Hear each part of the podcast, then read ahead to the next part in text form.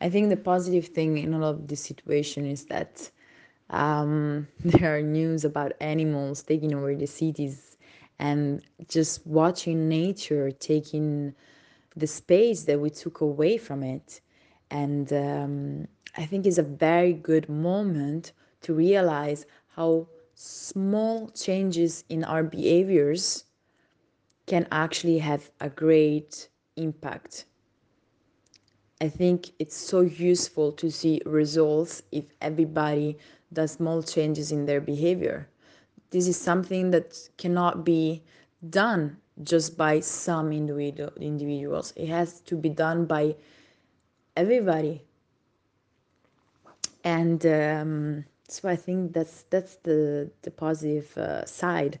I mean, there there are dolphins in Venice. I would have never imagined so.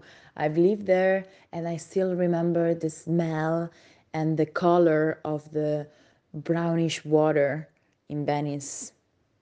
And I and that was like two years ago, and I would have never imagined to see clear water in, in the canals. So, yeah, I guess that's it.